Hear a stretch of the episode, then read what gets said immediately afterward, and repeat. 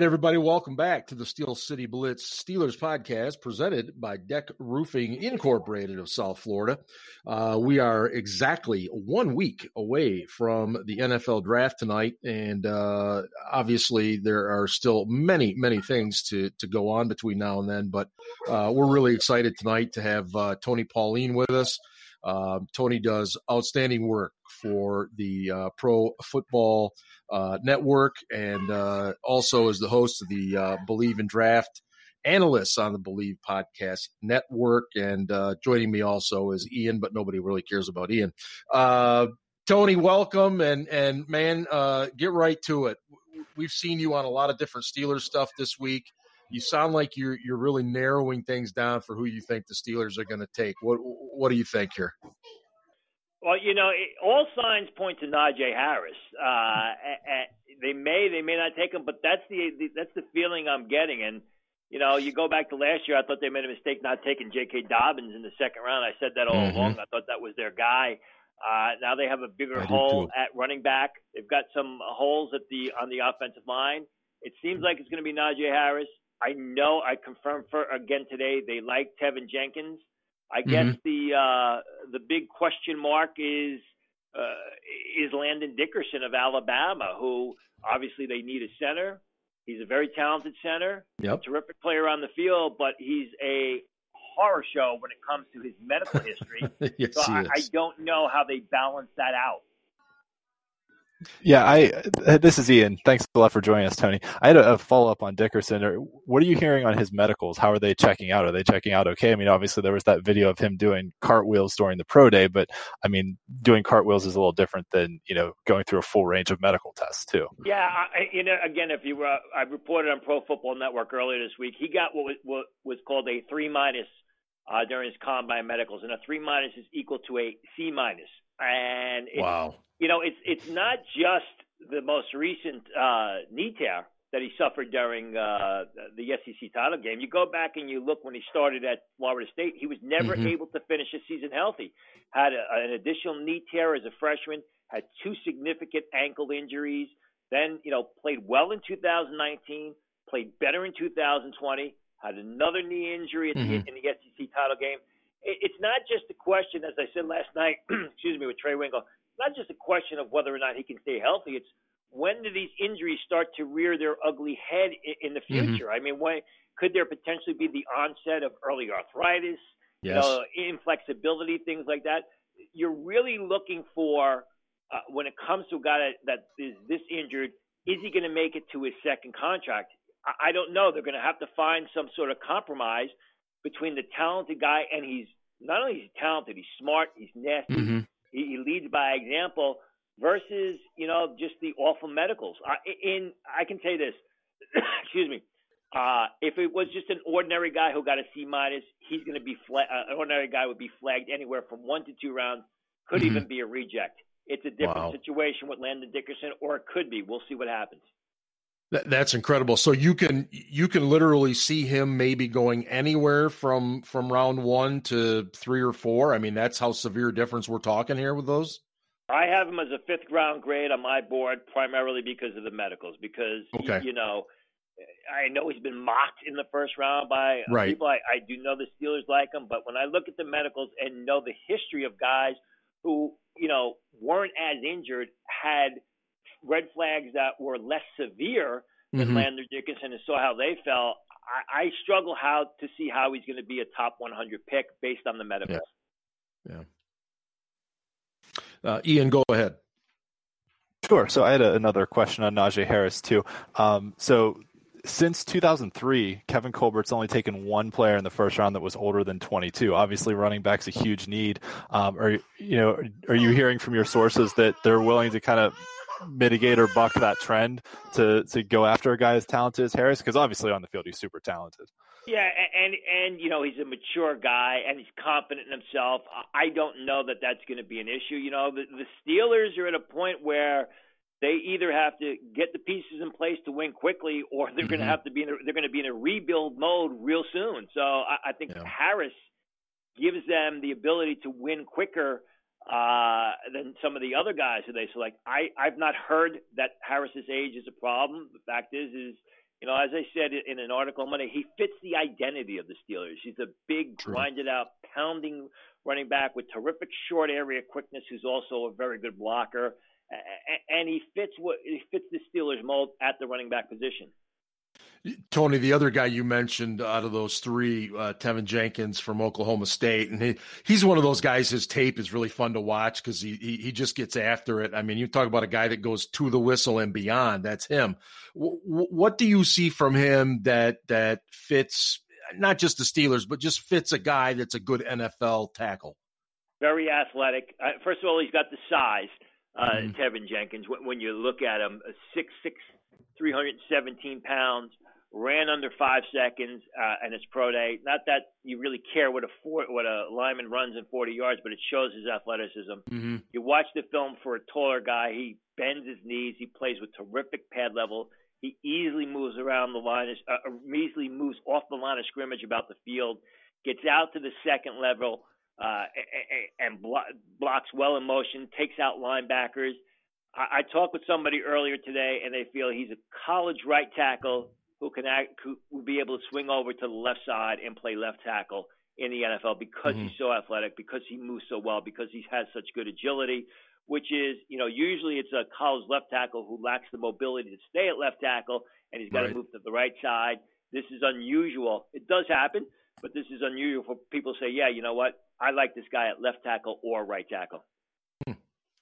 That makes a lot of sense too, and really with the proliferation of dual edge rushers, I mean, you have right tackles essentially having to block premier edge rushers all around the league. I mean, you know, TJ Watt's going against right tackles for the most part too. So, um, you know, having a, a, guy on either side that's, you know, I, I, think the difference between a right tackle and a left tackle is kind of mitigated over time, especially recently.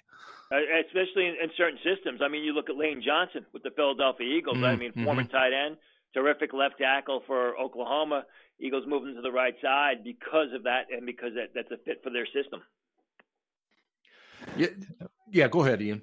Oh, um, I was going to ask Tony a broader question. So, Tony, for some of our listeners who, uh, you know, may not be as familiar with your work, um, can you give us like what's your what's your biggest uh, draft hit that like a, a, late round guy that you absolutely loved over time that you're like this guy's going to be a star Ooh. and everyone's sleeping on him? Uh, uh, I'd have to think about that one. I'll I'll look through the, while while you're talking. I'll look through the notes and we'll, and uh, uh eventually I will come through to one. But I, so uh, there's got to be somebody yeah. out there. Yeah. No, no, no. All good. Yeah. Go so, ahead, oh, I was I was gonna ask an easier question. I was gonna ask who's a late round guy in this draft that you love that you think is gonna be a star. Um, I, I don't know about Star. I mean, because Star is, mm-hmm. is is pretty steep. Plus the fact, you know, the late rounds in this year's draft is going to be a tough go of it because so many talented seniors have returned or, or took up the NCAA uh, offer to return for a second senior season. Mm-hmm. So what you're True. seeing is a real dearth of talent uh, in this draft, especially in, in the late rounds. I mean there's a guy by the name of William Sherman who's a offensive tackle from Colorado who projects to guard. I like him a real lot. I think he can be a good player. Earnest Brown of Northwestern, a uh, edge rusher. He's probably going to go in the later rounds. He's had some injury problems in the past. He's got a high upside. I think he can be a real good player uh, in the NFL. In the right system, Jamien Sherwood of Auburn uh, large mm-hmm. size safety at 216 pounds, but not the fastest guy in the world. I think if you use him as a traditional strong safety or in a zone type system, I think he could also be a good player at the next level. Eh, Tony, I'm going to go ahead and ask you the question that, that Steelers fans always want to know this time of year, especially over the last five, seven years. Do you see them drafting a quarterback? And, and if they do, who, who's a guy that you like for what the Steelers do? Yeah, I, I mean, I've heard that they like uh, Davis Mills in round two. Now, mm-hmm. you know, I think a lot depends on if they're able to get an offensive lineman around or where, where they go in round one. But I think Davis Mills actually would be an excellent pick, an excellent consideration for them. The guy's got great physical talent. Uh, he's got a fireball of an arm. He's got a mm-hmm. live arm. He can make all the throws. He's somewhat athletic. Uh, he's a guy who, before the season began, scouts on the West Coast who I'm friendly with told me that if Davis Mills has the type of season that he is uh, capable of, he could have been mm-hmm. a top 15 pick in this year's draft. But what happened wow. was you know, the Pac-12 really struggled to get their act together.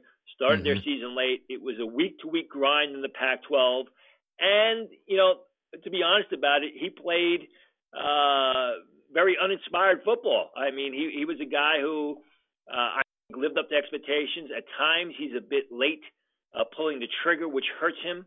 Mm-hmm. Um, but still, he's got a lot of upside. It, will be a situation where he's not forced into the lineup, uh, which which I think will be good for him. He can play behind a you know an established quarterback.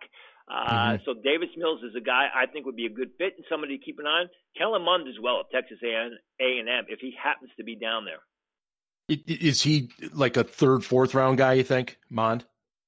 Uh, I no, I think uh, I think he at the latest he's a third round guy. I'd be shocked okay. if he gets out of day two. Uh, he's got you know when you look at the physical package, he's right up there with most of the quarterbacks here as far as his arm strength, the ability mm-hmm. to get the ball through the width tight spots, uh, the ability to drive passes downfield, the ability to uh, pick up yardage with his legs. You know, when I said Davis Mills is a bit late pulling the trigger with Kellen Mond, he tends to stare down the primary target a little bit too much and sometimes mm-hmm. gives his uh, passes away, which hurts. Right. Yeah. Ian, go ahead if you got another one. Sure. Yeah. So, Tony, you mentioned about how it was a, a wild ride in the Pac 12 this year and kind of the, the Big Ten, too, um, with a lot of players opting out this season. How do you think the opt outs are going to impact the, players' draft status. Do you think we're going to see guys like Micah Parsons fall down the board a little bit because he opted out of 2020, or do you think he'll still go, you know, high up, or just anyone in general who opted out? How's it going to impact their draft status? I, I mean, it'll be different from team to team. If Micah Parsons falls down draft boards, it's more because of off the field character issues. Mm-hmm. As well as the fact that his instincts run hot and cold rather than the fact that he opted out. Now, it's going to be different from team to team, and even within those team war rooms, uh, there's going to be a lot of dissension and a lot of different uh, opinions. I, I had posted, or I had said uh, several weeks ago in a show I do with Trey Wingo that I was hearing the Miami Dolphins really did not want to take a player that opted out when they owned the third pick of the draft because the top players at that pick would have mm-hmm. been a Ja'Marr Chase or Penei Sewell and sure enough, two days later, they make that big trade where they go from three yeah. to twelve and, and twelve to six. So I think that was a direct result of the fact that they didn't want to sit there and, and take a, a player that opted out. It's going to be team to team, different opinions, uh, dissenting opinions within the team, and then you got to go player by player. I mean, a guy like right. Gregory Rousseau, who a lot of people mocked as a top 12 pick before the season began, I wasn't one of them. You know, just said he was going to opt out, prepare for the NFL draft, and then he turned into a terrible pro day. So now you're yeah. looking at a guy that I'm sorry, wasn't a terrible pro day, a, a pro day that was did not meet expectations. Right. So now you're looking at a guy who has one year of production on the college level, opted out, and performed poorly during his pro day. You know that will hurt. So with these opt out guys, Tony, do, do, teams look at these guys and say, okay, they opted out to prepare for the NFL draft? But do they also view them as guys who, geez, I wonder how really passionate you are about playing football if you're opting out? Is there some of that to be said? Yeah, absolutely, and, and there is some of that within certain people, uh, uh, uh you know, uh, in teams. I don't necessarily agree with that. Mm-hmm. I think you got to look at it as a on a case by case basis. I mean, there's a central uh, defensive back, cornerback from Central Florida, named Tay Gowan, who's a solid player, potential mm-hmm. late round pick. You know, he caught COVID during the summer. Uh, he then gave his mom caught COVID as a result of him having it. His mom was hospitalized with COVID with her reaction to it. So you could understand why a guy like that would probably opt out. There absolutely is that opinion or that feeling from some people. Why did a guy like Penei Sewell sit out, uh, uh stay stay out uh, on the sidelines or opt out? Yeah. I should say uh, on the offensive line. You know, does he love football? I've heard that before. I don't agree with it. I think it's a case by case basis. And, and again, you know, it's not just you know a guy like say Rousseau, where the ACC started on time, had a full season. Mm-hmm. Okay, you want to question that? That's fine. But you know, a Penei Sewell of Oregon, a Walker Little of uh, Stanford, where the season was on and then it was off and then it was on again and then it wasn't yeah. starting until November and then it was a week to week thing. You didn't know whether you're going to be playing every Saturday, depending on the COVID positives on your team and your opponents. I mean, that's tough to prepare for. So you're short. You got the long answer there. The short answer is absolutely yeah. yes. And by the way, Matt Milano, I'm looking at my list here. Matt Milano was a guy who I uh, had as a late round pick and, and said he was going to do darn well at the next level. I told you I'd come up with a name. nice, and you nice. did. That's great work right yeah. there. and that's that's a great point about the opt outs too, because I read an article about Micah Parsons yesterday that basically said that if the Big Ten had had a regular season, he would have played in it. But when the Big Ten canceled the season, he put together basically a training plan to get ready for the draft, and then he was already into that training plan. And I think out in California training when the Big Ten kind of you know opted back into the season and he was mm-hmm. at that point you know already training so he was like well i'm just not going to go back to penn state at that point.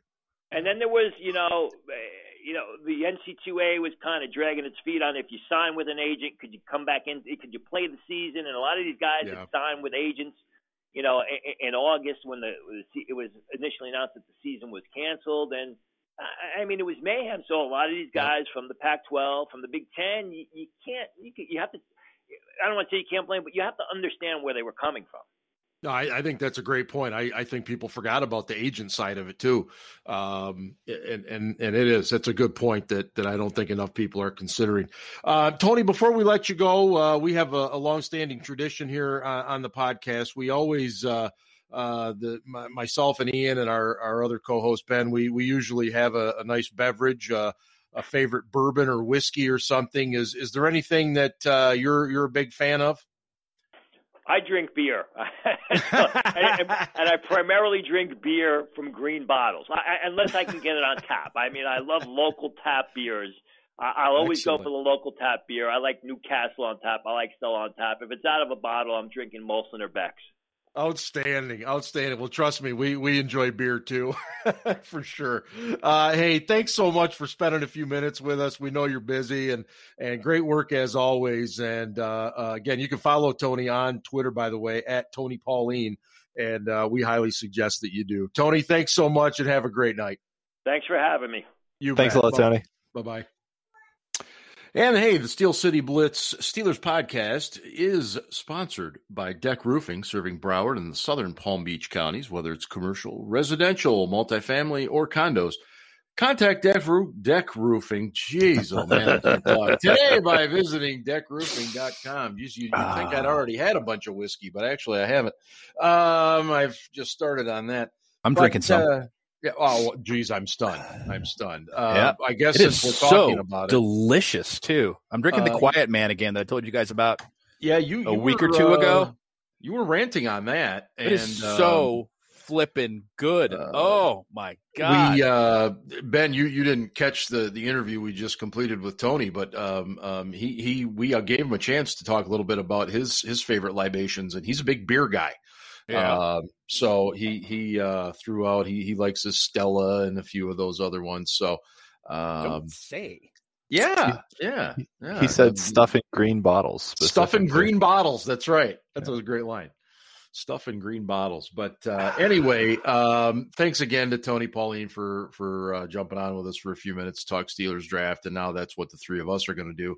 Um, I, I really wanted us to all have our mock drafts ready to go, but I, am not going to lie. I, I failed to get my homework done. You suck. Um, I do. I do suck. And the part of it is because I am at a loss. I am probably. I'm, I'm still not final on mine. No. I have one that's it, that's a work in yes. progress. I have about twelve.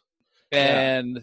you know, we'll see. Uh, the middle rounds to me are really difficult. Mm-hmm. That and you know, I mean, picking that late, Ian mentioned this before, but picking that late in the first round, whatever they do in the first round is going to totally skew the rest of the draft.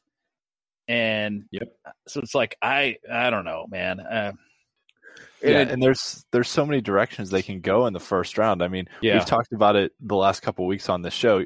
The the signs and needs seem to point to them taking a running back, but when have they ever followed mm-hmm. what the mm-hmm. signs and needs have pointed to over the right. last, you know, five or six years? Like really since the Shazier pick, Uh, uh, they've all kind of been off the wall a little bit. I mean, Bud Dupree filled a need, TJ Watt filled a need, but those weren't necessarily like the top guys people were thinking about or, or linking them to. So, right. um, you know, if you if you look past the running backs, then you know if they take an offensive lineman, if they take a uh, tight end. Heck, they could take Pat Freiermuth. They take a cornerback. Like that really yeah. just skews the whole rest of the draft. And I, you know, there's there's so much talk on Twitter, and everyone I see doing mock mm-hmm. drafts has them taking three offensive players in the first three rounds, and they hardly ever do that. It seems like they they always a lot more balance alternate alternate picks. Yeah, that you know, I, I really feel like there's going to be one defensive player sprinkled in there in the first three rounds, and you know, if if they go corner in round one, if they take Asante Samuel Jr. in round one, then which you know, wouldn't hurt my feelings. I don't know no, about you guys, nor mine, yeah, nor, nor mine. Yeah, nope. Um, but then you know, when do you take a line? You, you know, they've but got. Then wait, wait, wait. What if they? What if they? And we talked about this before before we started yeah. recording. What if they decided that you know, a lot of the reason they failed as a running team last year was the guy who was blocking or th- rather the guy who was going up against Eric Ebron was basically coming free because Ebron can't block. What if they decided True. that what they need there in that spot is just a guy who can block even semi adequately, like Heath Miller as a rookie, that kind of level. Not Heath mm-hmm. Miller in his prime, but Heath Miller as a rookie. If he could do that, their running game would be vastly improved. Therefore, and they, you're and they decide to go. They decide yeah. to go Pat Freiermuth and make him the tight end of the future. What if yeah, that happens? I, well, that that totally throws off the rest of the draft for me. Yes, you're that absolutely and every right. year, every single year in the second round, it seems like they go value. They go with the guy they have mm-hmm. the best grade on, mm-hmm. and it it's like people look at it and go, "Whoa, I did not see that," but that's actually a really good pick. I like that. So. Yes. I would uh, Freiermuth would not hurt my feelings at all. I would I would love that. I'd like that to see him move back if they did it, but yeah. Yes. Yeah. Yeah.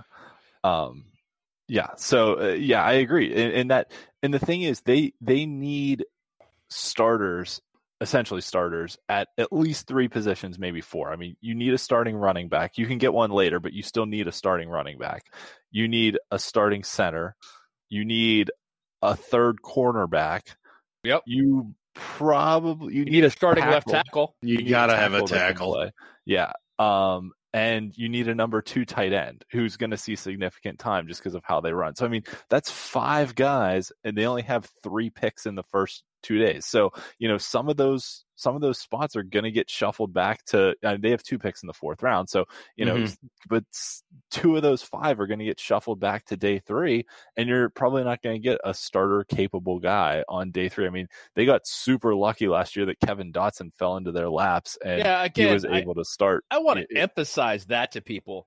Kevin Dotson is a fourth rounder who's ready to start as a rookie yeah. is is an outlier. It's the exception, not the rule. Mm-hmm. Somehow, some way, Kevin Dotson, a consensus All American, didn't get an invite to the combine. The Steelers got lucky. They got flat out lucky. Yeah, that guy is that just doesn't happen.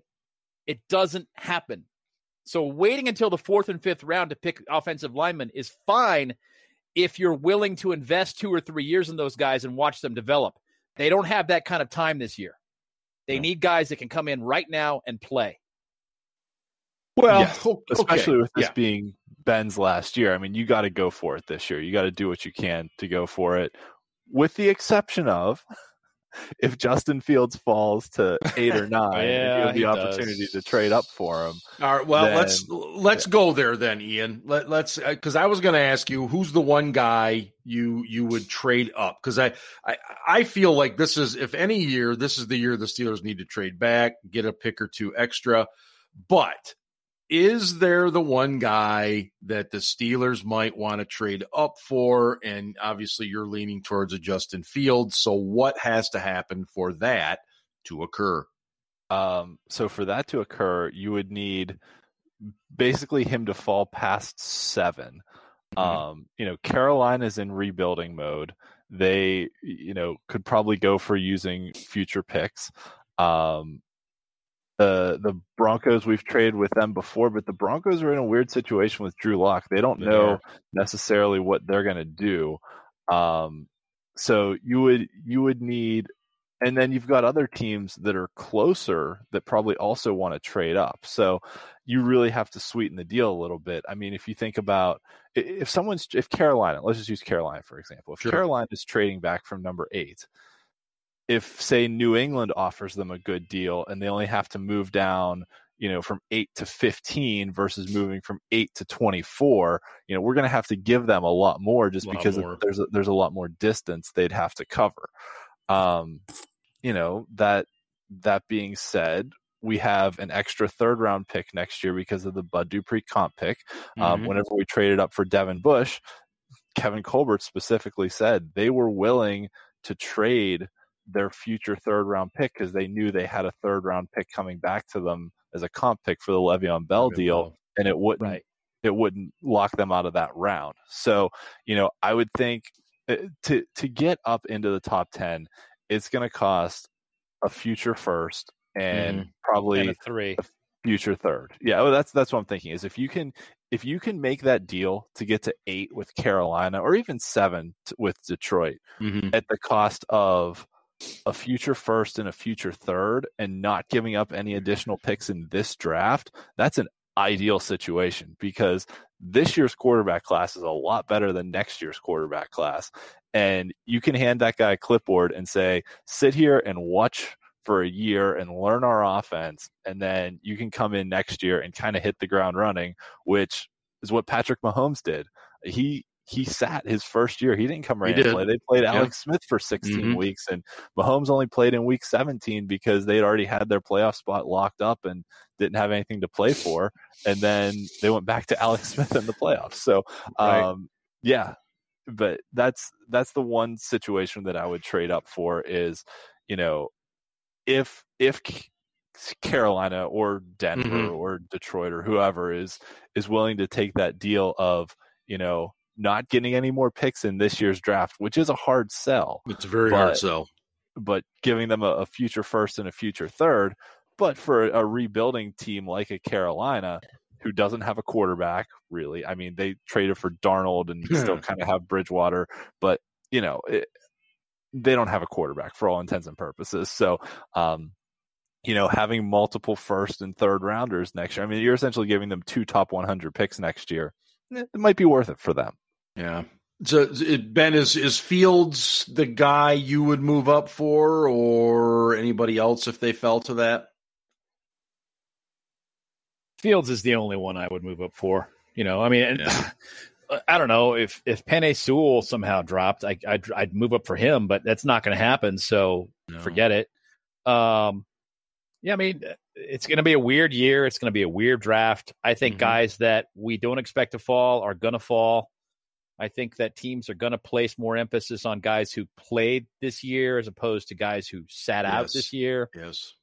Um, there's a lot less medical information publicly available to be consumed by people like us mm-hmm. than there is in most True. years. Um, everything's a lot more close to the vest this year, so it's it's hard to really get a sense for exactly what's going to happen and who's going to fall. We're going to find out that day, but I don't think the quarterbacks are going to fall. You know, unless mm. your name is Kyle Trask, he sucks. incidentally, you um, mean Mason Rudolph Jr.? uh, I think he's better than Mason. I, I, you know, Dane Brugler says he's a carbon copy. I think, yeah. I think he's smarter than Mason. I don't think, my, I don't think Mason's very smart. I'm sorry, I, and you guys all know that. I'm, I'm on record with yeah, that. Yeah, yeah. Um, I don't think it's a question of balls. I think he's got the guts to to do what he needs to do out there. He just doesn't see it quickly enough to react to the situation. I don't think he reads defenses very well, and I think Trask is better in that respect. Okay, um, he may but, be, but their throws outside the numbers yeah, are very similar in that they just float. Yeah, exactly, exactly, yeah. and that's you just can't have that no. on an 18 yard out. If you're throwing the ball up with that much air underneath it, you're giving the Forget corner time it. to make up the, the yeah. distance, make up the separation, and either deflect the ball, get a pass breakup, or get a pick. And that just can't happen. An 18 yard out has got to be thrown in a spot where only the receiver can get it, nobody else. Um, ben, one of the guys that that Tony Pauline brought up quarterback wise was Davis Mills out of Stanford, who who quite frankly has gotten zero buzz until maybe like the last couple weeks. Um, he really likes him, thinks he'd be a fit for the Steelers. You know, real big arm. Uh, just just not a lot of body of work because I think he only started eleven or twelve games. I, I mean, it, he thinks he's going to go in the second round. I, I, I don't know that I'm that high on him, but have you had a chance to look at him at all? I know nothing about this guy. Okay. All I will tell you is I'll be surprised if the Steelers take a quarterback. As will I. If if, yeah. if they do take one, it would be really early, and it would just be a situation where the value was just too good to pass up, and they they had to do it. Um, but I, you know, all the first round rated quarterbacks mm-hmm. are going to be gone by 24. Yes. Um, I think they're going to be gone by 15. Um, even Mac Jones, who I would be absolutely apoplectic if they chose. I still don't get that the hype uh, behind him. Um, mm-hmm. If he goes top five, I, okay, whatever. Um, yeah, I, I just uh, I don't mm-hmm. see him taking a quarterback this year. That that's no, it. And, and, Davis Mills, I have not. You know, I'll be honest. I have not looked at him. I haven't even considered looking at him. Um, looks to me, you know, sounds to me like he's going to be a developmental guy, limited experience. Definitely, definitely. Uh, yep. Maybe he's got the big arm. Big arm is important. I mean, it is. He can make a guy like Josh Allen. You know. Yep. Came in, looked like trash for about a year and a half. Then he finally got his act together, and now you know, he looks like a he's going to be a very good quarterback. Mm-hmm. Um, so that that's that's a huge advantage. So if we're if we're talking first round guys here, um, most of us, and we've talked about this on on uh, previous shows, the, the Pittsburgh Steelers have a very clear pattern of what they have done under Kevin Colbert in the first round. The only time they've gone away from Power Five is when they drafted Ben Roethlisberger in 2004. Can I just um, jump in real quick? Yeah, yeah. First two rounds. So only yeah, times under yeah, Colbert in the first two rounds they went outside the power conferences. Um, it was uh, well, we'll say power conferences because it was Power Six essentially with with the Big East and the old BCS, but the Power Five now. But yes, True. so the only time in the first two rounds they've gone outside the Power Five was 2004 when they took Ben in the first round and Ricardo Colclough out of Tiffin in the second round. Um, so you know that's that was a great choice. Yeah, one of those worked out really well. One of them did not. Um, but yes, yeah, so so that's yeah. essentially you know what do we say? Twenty one drafts, twenty picks because we traded our second round mm-hmm. pick for Devin mm-hmm. Bush. We traded our first round pick for Minkah. So yeah, tw- twenty drafts, nineteen out of twenty guys have been from Power Five conferences. So and to piggyback on that, we also know that only uh, a very small amount of times the team or tandem of, of Colbert and Tomlin they they make pro day visits and uh, was it Ziggy Hood 2009? Was that the last time that they've drafted somebody in the first round that they did not actually see in a pro day? Is that correct? That's that's correct. Yes. Okay. Um, and they did go to Chase Claypool's last year. He granted he was right. a second round pick, but he was their first pick of the draft. So yeah. True. True. And and this year the the tandem went to and and you can fill in the blanks here, guys. Uh, they they attended Alabama. They went to Florida State they did Ohio State, Penn State, Michigan, Notre Dame, uh, and help me Clemson. out. Clemson, Auburn, Auburn. Uh, let's see. Hold on. I think there was. Hold on. I'm just yeah. going to go in order on my list here. So it was yeah, Clemson, sure, Clemson, Georgia, Auburn, Georgia. Florida State, Alabama, Penn State, Michigan, Ohio State, Notre Dame. So that's okay nine, I think. So quite often when you sit down and you you look at a Steelers draft, uh, that's where we often start. Is mm-hmm. we start looking at where were Colbert and Tomlin, who are they looking at, who fits a, a spot there, and and to be very honest, guys, when when I do that, I struggle to find guys that check all those boxes, and, and other boxes would include guys that are young. Um, that is they, correct. Since 2003, yes, since 2003, mm-hmm only one first round pick was older than 22 years old, and that was Jarvis Jones, which didn't work out too well. Um, no. 2002, they took Kendall Simmons, who was also 23 years old, right. but everyone else in the first round has been 22 and younger. And and so if you're if you're kind of crossing the they're checking the boxes here, Najee Harris is 23 years old, um, but every other box checks. They were there at his pro day. They've talked to him, they've seen him, blah blah blah, all these other things. High character, high, has the ability, tremendously high. Yep, The only Yep. thing that he's missing is breakaway speed. Yep. Yep. He But he can run that. guys the fuck over. He can run guys the fuck over, and he can also Yes. jump over them. He's and he's also he's a Yeah. really good receiver. Yes. sneaky good at that. Sneaky good because he doesn't he's a look like it. really Yeah. good receiver. I mean, he's not Le'Veon Bell good. Doesn't run routes that well, Mhm. but he he catches the ball Good without hands. breaking stride and just keeps moving.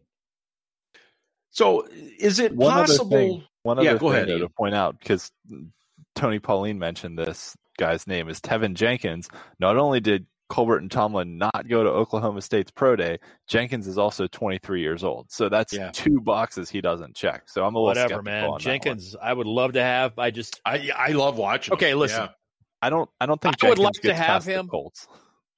I, I think you're probably right. I would like to have Jenkins, but I don't see him making the transition to left tackle. Mhm. I I love the fact that he's as physical as he is, that he's actually he's just he's brutal. I mean, he's just Oh, he's- watching the guy. It's just yeah. like, oh my god. He's a baller. Personally, if I drafted him, I would stick him at guard. He would be a perennial All Pro guard. I'll bet you eighty percent of his career. Mhm. He'd be a Hall of Famer.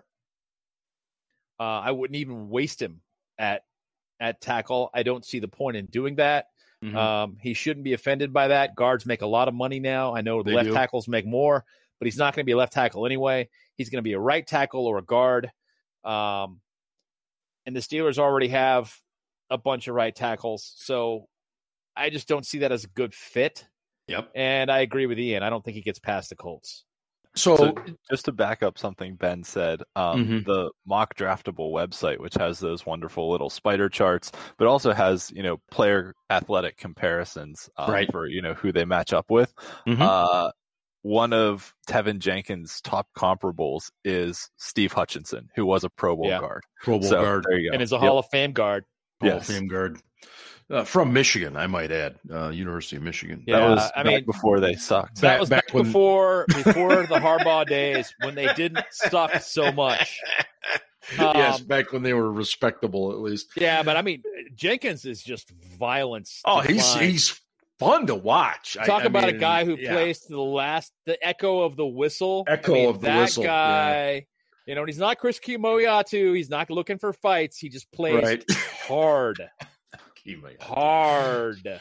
Uh, so And he he beat up guys that, that are going to get drafted in the first round this year. yeah, so and, you know I- when go ahead. Yeah. Well, I just gonna say, I you know, Tony, Tony named those two guys, Najee Harris, Teven Jenkins, and then the third guy was Landon Dickerson. And and No, I- fu- what? look, look, well, Dickerson? he, he mentioned him because he thinks the Steelers like him. Now he he came back and said, "Look, the medicals are just too glaring. He's got a fifth round grade on him." Um, so he and- has a and fifth round grade on him, but he thinks the Steelers will take him in the first. Maybe. he can see it. I think that's. I don't want to put words in his mouth, but but if you go back to the beginning, I think that's what I'll he have to was listen saying. to it. Yeah, Um, and and I, I look, I'm not there either. I I don't. It, the only guy I would I'll take just in the go on record a week out from the draft. Yeah. I absolutely would not take Dickerson with any sooner than the late third. I have a fourth on him, I agree. I don't. and it's because of that Yeah. injury history. I would love to have him in a power blocking scheme if he could stay healthy, but Mhm, mhm. I'm not willing. If if I'm an NFL GM, I'm not willing to make that bet. No, I'm not either.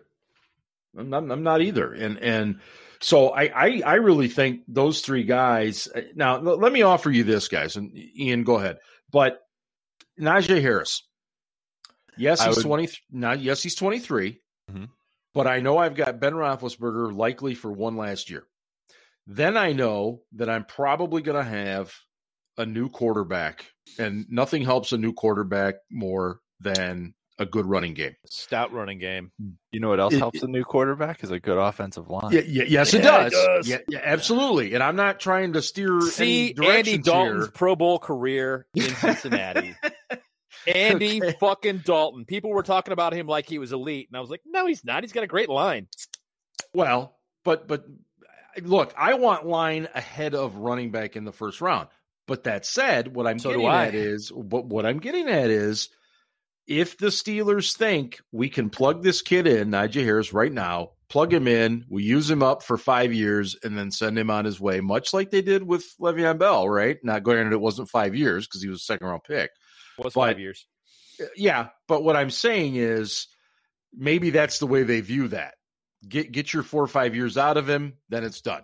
And and not, he's helped us transition from Ben Roethlisberger to a new quarterback and maybe we won some games along the way. I, that's the only justification for me as to why they would take him. He's Thoughts? pretty durable. Yeah. You know, he's. I, I, don't necessarily think that he's a guy that's gonna peter out after his first contract. Okay. I think he's probably going to be a guy who who makes some money. Um, but you know, things can change. Yeah, that's the nature of the NFL. But he's been pretty durable. He certainly plays violently enough yeah. um, that you you see it in him where you're like you're not concerned that he might take a hit and not be able to perform anymore. Mm-hmm. By the same token, in my opinion, if they draft him this year, he's going to take a lot of hits, a lot, a yeah. lot of hits behind the line of scrimmage, just like the Steelers running backs last year. Mm-hmm. Which is why I would not take him. I would invest in the trenches. But that said, you know, the Steelers right. aren't asking me what I think. No, they're, they're not. Do what they what they're going to do. They they're no doubt listening to this podcast, however, because yeah, they need as much information as they can get. Yeah. And we yeah. all know they are. Kevin Colbert's uh, listening to our podcast, sure. Oh shit! He's are you kidding me? He's waiting right now. He's got his phone in one hand, his laptop in the other. He's waiting for this podcast to drop. I know mm-hmm. it.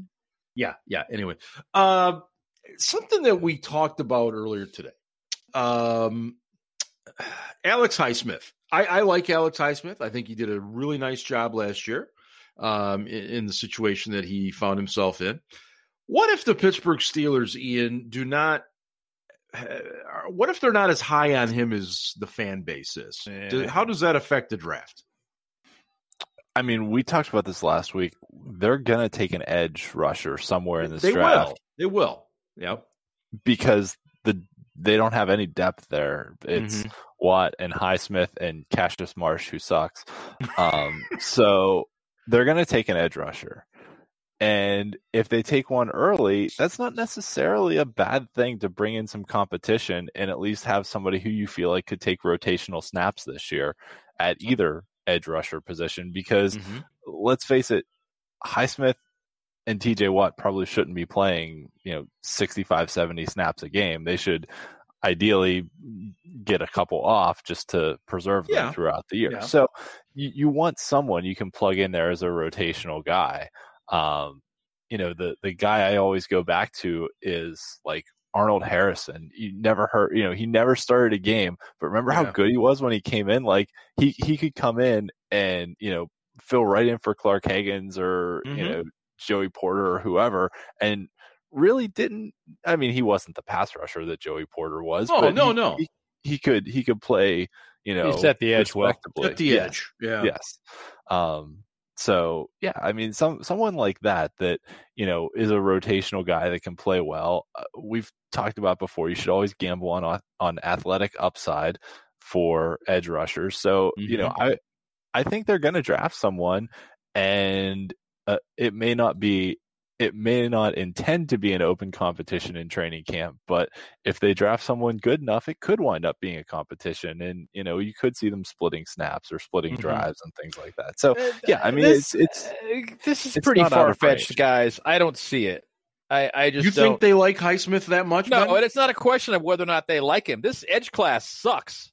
It, yes, it does. This edge yep. class is terrible. In order yep. for them to take someone who was talented enough to compete with Highsmith, given the experience he already has and his natural ability. He has mm-hmm. both. Mm-hmm. They'd have to take a guy in the second round, no later. But I don't see it. Okay. Maybe I, am wrong. I, maybe maybe it'll be what I talked about before, where the value is just too great with a right. guy they got a great grade on in the second round, and he's an edge player, and they go, "Screw it, we're taking him." It, yeah. it, it just it always but it would have to be to it, it would have to yeah. be a situation like that right for someone to come in and threaten Highsmith's playing time in my opinion yeah. right and, so, and, and, yeah so so what if like yeah. Jaelan Phillips from Miami who just blew it up at his pro day, tested super athletically. Um, you know, Jaelan Phillips or Jayson Oweh, you know, what if one of them falls to you in the second round at 55? If one of them's available, or what if Joseph Ossai from Texas is there at 55? Well, first, I don't want Jayson Oweh. Mm-hmm. I, I, don't care how well he tested. He wasn't productive. I don't think he he knows how to okay. finish. Um, Jaelan Phillips, if he were somehow there at, at 55, yeah, you might have to consider that, but he's not going to be there, in my opinion. Kwity Paye, I really hope isn't there because I'm afraid they would take him, and I don't like him. Um, Me either. Uh, Joseph Ossai, eh, I mean, maybe he's young. He's a guy that it's got a lot of upside, you know. Mm-hmm. Um, well, go ahead. My overall point is this: it, it seems to me that every draft we go into it thinking we know exactly what the Pittsburgh Steelers are looking to do. Well, exactly always... is not the right word, but we ha- we think we have an idea. Okay, and that's fair. I, I, what I mean is there's always one position that we as fans tend to view differently than the way the team does. And it's usually that situation that comes up most when you you interact on social media and stuff where people are just beside themselves as to why the Steelers took somebody. You know why would they do that? They already have such and such. Well that just because we like that person doesn't mean the Steelers necessarily like that person. You know and and I so that's I think, why they drafted Mason Rudolph? Uh, and that's it for tonight, ladies and gentlemen. Thank you so much for tuning in. Um, no, I mean they they took Rudolph because yeah. it, it, was it was their second, third round choice exactly. that year. Yep. And they just were like, the value is just too great uh, here. Uh, that, that's exactly what it was. This guy is here. We've got to take him. It, it's just we need to take a chance on this. Yeah. So they burned they burned the pick. No, it was actually their first third rounder because it was yeah, the it was Oakland, the one they traded for. Martavis it was the Oakland Bryant. third rounder. Mm-hmm, yeah. Mm-hmm. Um, they burned the pick they got in the in the trade for Martavis Bryant, and man, uh, I said so at the time. I hated the pick. Oh, I still, still wish the they pick. hadn't done it, but I I understand why they did it. Mm-hmm. I get it. You know, they basically had a, a a late first, high second on the guy. He was still available in the third. They took him. Yeah. yeah. Uh, I really hope there isn't a situation like that this year again with this quarterback class because I think it's it's a very top heavy class. Yes, it but is. But beyond that, I really don't like it. It's not that great a class. So again, in my opinion, yeah. Ian, who who's the the one guy in the first round that you know you're you're kicking back, uh, having a, a delicious beverage of your choice on uh, Thursday night next week, and the Steelers pick comes up, and who's who's the guy that would make you just want to climb to the top of your roof and just jump off of it? You've been to my house. My roof is pretty high. um, I have. I, I, I live on a hill. It's yeah. There's a big drop off there. Um. Oh man. Is there, is there one uh, guy that would fit? I'm sure there's probably plenty, but is there one I guy mean, in particular? Uh, Landon Dickerson concerns me because of his injury history. Yeah, yeah. Um, I mean, I can, I can, I can make a good case for you know ten guys who I think will be there that I think are worth taking. But, but who's the um, guy that you you hope isn't there and they don't take? I mean, I, I think I said a few weeks ago, like Kwity Paye, Jalen Mayfield, some of those Michigan guys, I just don't want them to take. Um, just because I, and it's it's not just because they're Michigan guys. I agree no, with you. I just don't yeah. really like them. I'm just I'm like not impressed. Eh. I'm not. I'm Mayfield's not. a better guard than a tackle. He doesn't have a, a good tackle body. Pay we've talked about before, is you know, might be the best pass rusher in the draft, but is simultaneously the worst the run worst defender. Run he defender. just does not care. Um, and and playing on a Steelers defense, you need to be. They want everyone to play the run. Even their cornerbacks have to be able to play mm-hmm. the run. So, mm-hmm. yeah, um, you know, one of those guys, Mac Jones, probably. I, yeah, yeah, there it is. Yeah, um, dude. Yeah. So talking but, about I him mean, going third overall. Yeah, the the one guy I'll say though, I mean, we talked about Najee Harris, but I wouldn't sleep on Travis Etienne either. I mean, Tomlin, Colbert, and Matt Canada all went to Clemson's pro day. I'm not Um, sure he'll be there at 24. Etienne's younger than Harris, um, so uh, I I wouldn't sleep on Etienne here either. Um, he's a he's a good receiver, mm-hmm. and I mean, we talked about you know nothing helps a young quarterback more than a, a good running back. It's true. Etienne's a guy who can score every time he touches the ball. So you know, we we haven't had a home run hitter like that since in Willie. the backfield since, since Willie, Parker. Parker. Yeah, uh, and Etienne has yeah. much better contact balance than Parker did. Parker would go down at first contact a lot, whereas Etienne can actually run through guys and stay on his feet. Ben, I, I would ask Stronger you the same, body, yeah, the same question uh, related to who's the one guy you don't want to see us take at 24, but uh, you you've blurted out Mac Jones several times. Jesus. Um, I, I would I would be absolutely fucking apoplectic if they took him. Well, and was, I got to be honest, yeah, it would just be a hair smaller reaction if they took Dickerson in the first. I'd be like, "What the fuck? What are you doing? are you kidding me?" Because I, I have a feeling that guy's going to spend a lot of time in the training room in the NFL. A lot of time. I, I don't and know he, how he won't. He may have a fine NFL career, but he's going to miss a lot of games and you don't take a guy like that in the first round. You just I agree. Don't. No. I, do, do uh, Ben? Do the Steelers take a wide receiver in this draft? Uh, you know, I said a, a few weeks ago they're not going to do it this year, but man, it just seems like every mm-hmm. single mm-hmm. year mm-hmm. they find value at that position. Yep. They'll take some kid out of some fucking community college somewhere who who turns into you know a really good number two receiver, right? And you'll just be going, "What the? How do they? What? Yeah. I don't get it." Uh, and I I'm just slightly exaggerating here. It's like they take these no, guys, know. Chase Claypool. Nobody saw that coming. Nobody saw that. He goes out there last year, and it's like, whoa, this guy can actually. He's. I mean, even with his limited route tree, because mm-hmm. he hasn't developed it yet. Even with his limited route tree, he's still a dangerous player. Um, I did like his tape, but when he got out on on the field, he was better than I expected. I think he's better than most people expected. Here, uh, you know? sure, yeah. I I would say never count it out with the Steelers, even though they don't really need it. The guy I would keep an eye on is Anthony Schwartz from Auburn. Yeah. Um, uh, Ike Hilliard, the wide or receiver, the kid coach. from uh, the kid from uh, Clemson. Oh God, what is it? Oh, uh, Rodgers, Rodgers. Rodgers. Yes, yeah, I like well, him. Ike Ike Hilliard, the wide receiver coach, only went on one pro day visit, and that was to Auburn. And T- Colbert and Tomlin were there. Which, granted, them going to pro days in later rounds doesn't matter as much as early right. rounds. But they also had a Zoom meeting with Schwartz. Um, and Seth Williams from Auburn too is pretty good, but Schwartz is is more of a slot receiver, which I think is more of what they need. So, um, I mean, you've got Nico Collins from Michigan, who's uh, very similar to Chase Claypool in his, his body size, and mm-hmm. unfortunately had to play with Michigan's terrible quarterbacks for the last couple years. But yeah, that's that was I, one I of the things about about Michigan receivers that made them very difficult to project. Is they threw the ball so badly. Uh, it's true. I don't know how else to put that, and I'm not trying to. There is funny. no other way to put it. They were I, bad. I don't know how like, else. It's just like it, when it's the like Notre Dame receivers too, like yeah, having to yeah, play with I Ian agree with you. And then Notre Dame tight end, uh, uh, Tommy Tremble. Tremble. Tremble.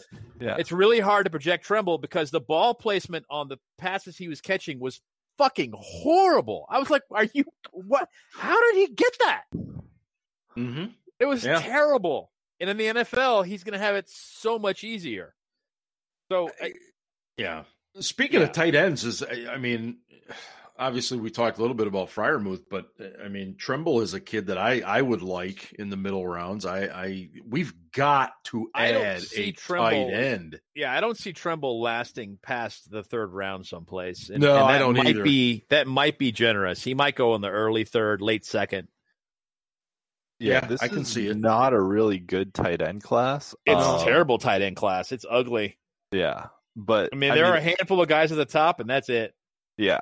Well, I think too part of the part of the issue with this tight end class is you've got guys like Tremble, like Trey McKitty from Georgia, mm-hmm. um, like Hunter Long from Boston College that tested really well athletically, but were pretty much just blocking tight ends in college. So like you, you know you don't have a lot of anything on them. You know, you don't have any tape, you don't have any proof that they can actually produce in a passing game.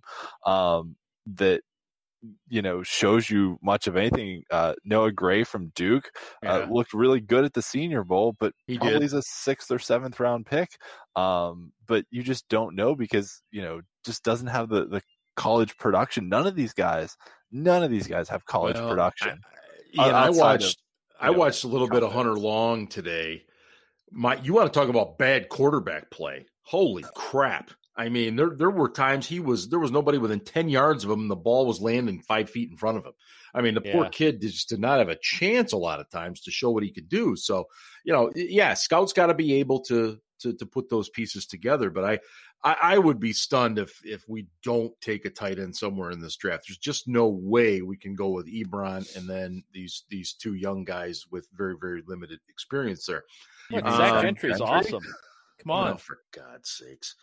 Uh, Michigan, Michigan tight end. Yeah, Those guys are yeah. great. Mm. You watch. We're going to draft Nick Eubanks. Okay. Oh, as, I, as I choke um, on my whiskey. Yeah. Um, what about inside linebacker? I, I I think they they obviously like Robert Spillane. Okay, but uh, if they had a chance to grab somebody that that could make that position better, don't you think they would do it? Ben, go ahead. Uh, for sure. They yeah. absolutely will because yeah. Spillane is a two down backer. Yeah. He's, I mean, even with his smarts, even with his anticipation, his ability to break plays down, read them quickly, and and get to the spot. You know, Vince is the same way. Even with those abilities, those guys are liabilities in pass coverage because they just aren't athletically gifted enough to keep up with NFL tight ends and running backs. And mm-hmm. heaven forbid they have to cover a friggin' wide receiver. Yeah. God, if we keep having to fucking do that, I'm going to lose my mind. You mean um, if we um, keep matching from the outside in on, on our pass coverage? Yeah, well, and that's the thing that really bugs me. It's like I, I've seen. I I know I'm I'm beating a dead horse here, but I've seen Vince call the corner from the outside in to cover the number one receiver or the number two receiver, uh-huh, either or, uh-huh. and him go outside and cover the running back on the edge and that works fine. Why don't they do that every time? Anyway, I don't, I don't know, but I'm. I digress. I'm PTSD, so though. we need a linebacker. Yeah. Um, there's absolutely no question. I think the Devin Bush getting hurt last year mm-hmm. really drove that point home. I expect them to take a linebacker this year. Absolutely expect it. I expect him to be a guy who can pay, who can play respectably, right? In in quote unquote sub packages, which are basically, you know, 65, 70% of the, of the defense yes. now. So, you know, that, that's the kind of linebacker I expect them to, to take this season. Uh, not a run stopping guy. Um, I don't expect us to get, you know, another Devin Bush. I don't expect him mm-hmm. to, to no. get an all purpose guy who can play the run, who can play the pass, who can do whatever you need him to do. But I do expect them to take a guy who's a respectable guy in in a passing defense. Well, I, I and there are options. Uh, you guys have both talked a little bit about uh, Derrick Barnes Derrick out of Purdue. Barnes. I love Derrick Barnes. You know, I think I said yeah. this last week that like our first pick in the fourth round seems like the ideal spot to grab an inside linebacker, just kind of how this draft class is, is playing out. You got, I mean, you should have like Derrick Barnes, Monty Rice from Georgia, Cam McGrone from Michigan, who as a mid round pick isn't, isn't bad. He's got some athletic upside there in the middle. Um, you know, I, I like those guys in the, in the, our first pick of the fourth round, which is still 23rd or 24th. Mm-hmm. Um, you know, maybe Chaz Surratt from North Carolina falls to us. Baron Browning from Ohio State will probably go in the, the day two, third round, I would guess. At Jabril least. Cox from LSU is probably a second or third round pick. I'm not as high on Nick Bolton from Missouri. I mean, he's it's faded a little bit in recent yeah, weeks. I, I, his, change of direction worries me. His straight line speed is really good, mm-hmm. but his change of direction worries me. Yeah, so, no, I, yeah, I, and, and we talked about Surratt from North Carolina last week that he was a, a quarterback. I mean, heck, he's mm-hmm. you know out there taking snaps, throwing the ball, a dual threat quarterback. You know, the only thing that bugs me about Surratt is he's already 24. He's very close to his ceiling. Oh yeah, yeah. But I mean, he's a smart yeah. guy. And, yeah. You know, he's anyone he's been who around. anyone he who talked about the fact that from, he was yeah. He yeah, talked about from, the fact that he was a quarterback and and that's fantastic. Mm-hmm. Uh, he's smart. Obviously, he's converted from quarterback to linebacker. He, you know, he did the opposite of uh, Sam Darnold, who went from linebacker to quarterback. maybe, maybe he should have stayed at linebacker. Um, yeah, I was really high on that guy when he came out, which tells you just how good I am at, at uh, you know, I thought he yeah, grading out quarterbacks. Oh. Um, uh, a guy I like that nobody's really talked about, and he's a Michigan kid, is Cameron McGrone.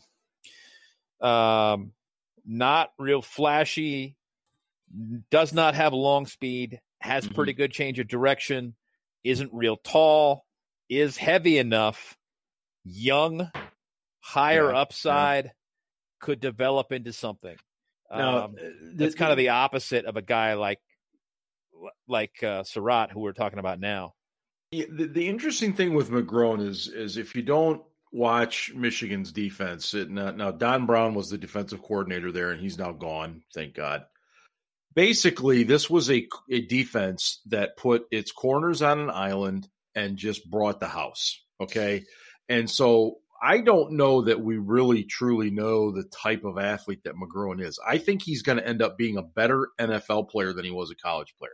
Now, I, I realize my my loyalties to Michigan are clouding my judgment a little bit, but I just got that feeling because when Maybe. you get him in get him in a system where he he isn't blitzing all the time or he doesn't have one specific thing he has to do, you know, I, I just I'm spitballing, but I just with, I with McGrone, I see a guy you, you, take in the later rounds. You, you take him sure. like round five on. Yes, you know, it's like okay, we need a linebacker. This kid is still here. Mm-hmm. He's not going to give you. He's not going to give you. Who would I compare him to? Like, uh, I was going to say Williamson, but he's he's he's not that fast, but he has better mm-hmm. change of direction than Williamson does. Um, uh, Bart Scott, maybe. You know, that's not a bad one. Yeah, I mean, you, you know, not a not a guy who's going to make the Hall of Fame, who's going to make a lot of Pro Bowls or anything like that. But he, but he's going to be respectable. He's going to be a guy you can lean on, you can count on on a regular mm-hmm. basis, mm-hmm. and that's a pretty good guy to have in that spot. You know, Larry Foote, yeah, I was gonna say foot, but I didn't want to bring up another Michigan guy, so I just kept my Larry Footy. Larry Foote. Oh, Larry, he's a good guy. Uh, you know, guys, as we wind this whole thing down in, in a week to go here, um, Ian, um, if if you had to put all your chips in the middle right now and say this is who the Steelers are going to draft next Thursday night, who's it gonna be? uh, yeah, I don't know. Um, but here's what I will say. So we talked about yeah. a couple of the, um, you know, boxes that get checked, trends, yeah. all that. Yeah. So I'll just, I just want to run through them again real quick for people just to put them all out there. So uh, we mentioned that since Colbert was hired in 2000, only one first and one second round pick came from non-power conferences. So if you're looking yep. at where they're going early, it's power conferences. In addition to that, uh, 16 of Colbert's 20 first round picks came from teams that finished ranked in the AP top 25 in the final poll. So you also want to look at, you know, I think Colbert said before he wants players from winning programs. He wants guys who are winners. Um, so, you know, the the guys, I think Bud Dupree was not on a top 25 team. Right. Artie Burns was not on a top 25 team. One of those worked out okay. One of those did not. Um, such as it is. But right. yeah, I mean, so uh, not only power conferences, but also ranked teams. Interestingly, though, I should mention that Ben Roethlisberger did not come from a power conference, but was on a ranked team because Miami of Ohio was really yes, good they, when he was yes, there. Yes, they did. Yeah. Yes, um, we already talked about the the age thing that since 2003. Um, only one first round pick was older than 22. So 22 and younger is a good one to look at. Uh, since 2014, they've really looked at guys who are highly athletic. So, mm-hmm. you know, mm-hmm. wh- whether it's SPARQ or RAS or whatever metric you want to find online to measure athleticism, um, you know, their their early round picks have been young, highly athletic from power conference ranked schools, and as we mentioned, also the pro day thing that Tomlin and Colbert have been to the pro right. day of basically their first round. So in other words, you're decade. doing a tremendous job of stalling here, Ian. I, am just uh, I'm just running through it for everyone. I mean, running through, so you, he's running through Ian's forensic files. yes, so I mean, which is fine. He's just he's doing the forensic, forensic files file. thing. If you if you want to narrow it down based on all of those criteria, yeah. I mean, Najee Harris is eliminated on age, but yep. still is a, a very good pick. And as I've okay. said all along, I would not be sad about Najee Harris being a Pittsburgh Steel. I'd be very mm-hmm. happy about that. Um, mm-hmm. Travis Etienne checks all the boxes. Pat Freiermuth checks all the boxes.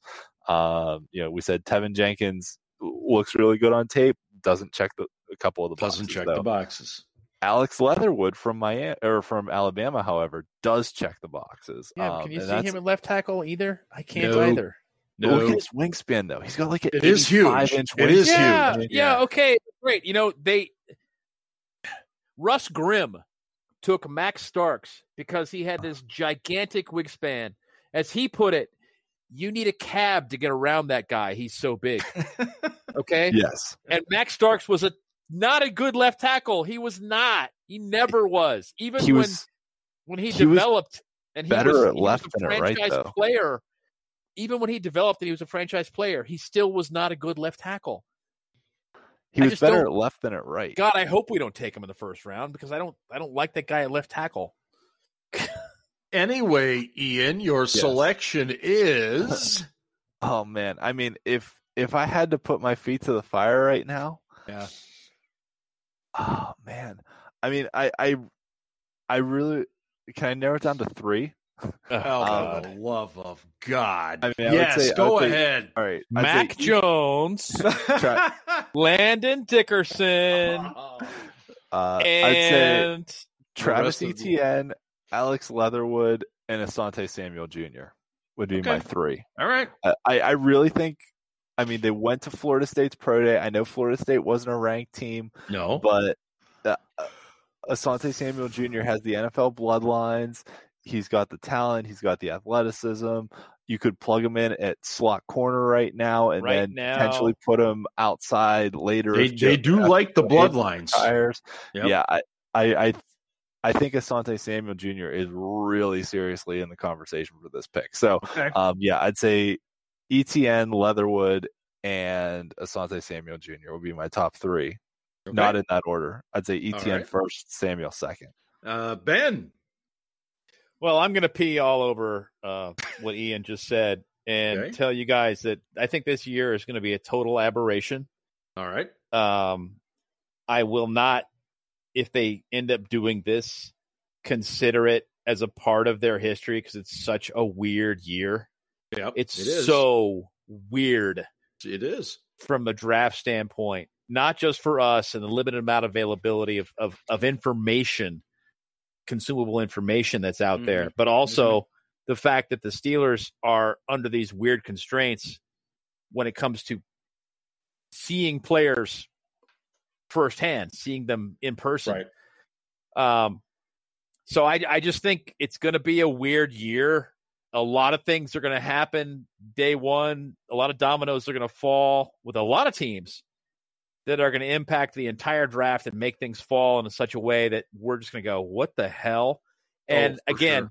whatever happens this year, I will. I I'm going to throw it out. I'm prepared already just to throw it out and go, okay, we're not including that in the tendencies because this year is just a total aberration. It's just so flipping mm-hmm. weird. Um, I think the Steelers have got the potential. Okay, for mm-hmm. a trade back with Green Bay. Green Bay has 10 picks. Green Bay has been aggressive in the past with trading. Of course, there has to be a player that right. Green Bay likes that's falling and gets to 24 ish for the Steelers to be able to trade back to 29. But if the Steelers can do that, they trade back to 29 and they can pick up like a third round pick. Um, that would give that's them an ideal threes. scenario. It yeah, is. That, that's I'd love it. Absolutely. So another top 100 pick. Yeah, that's awesome. Yeah, it would be fantastic. They they'd get another pick in, on day two.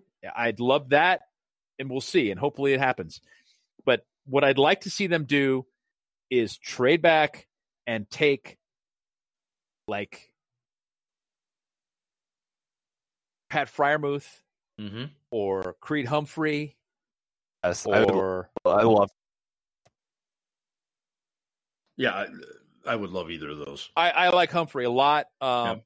I, I- you know, I think it's too early to take Spencer Brown. That's me. Um, I my feelings wouldn't be hurt if both Etienne and Harris were off the board and they took a Javonte Williams at 29. That wouldn't bother me. Um, that might be a little bit think it would be early. either.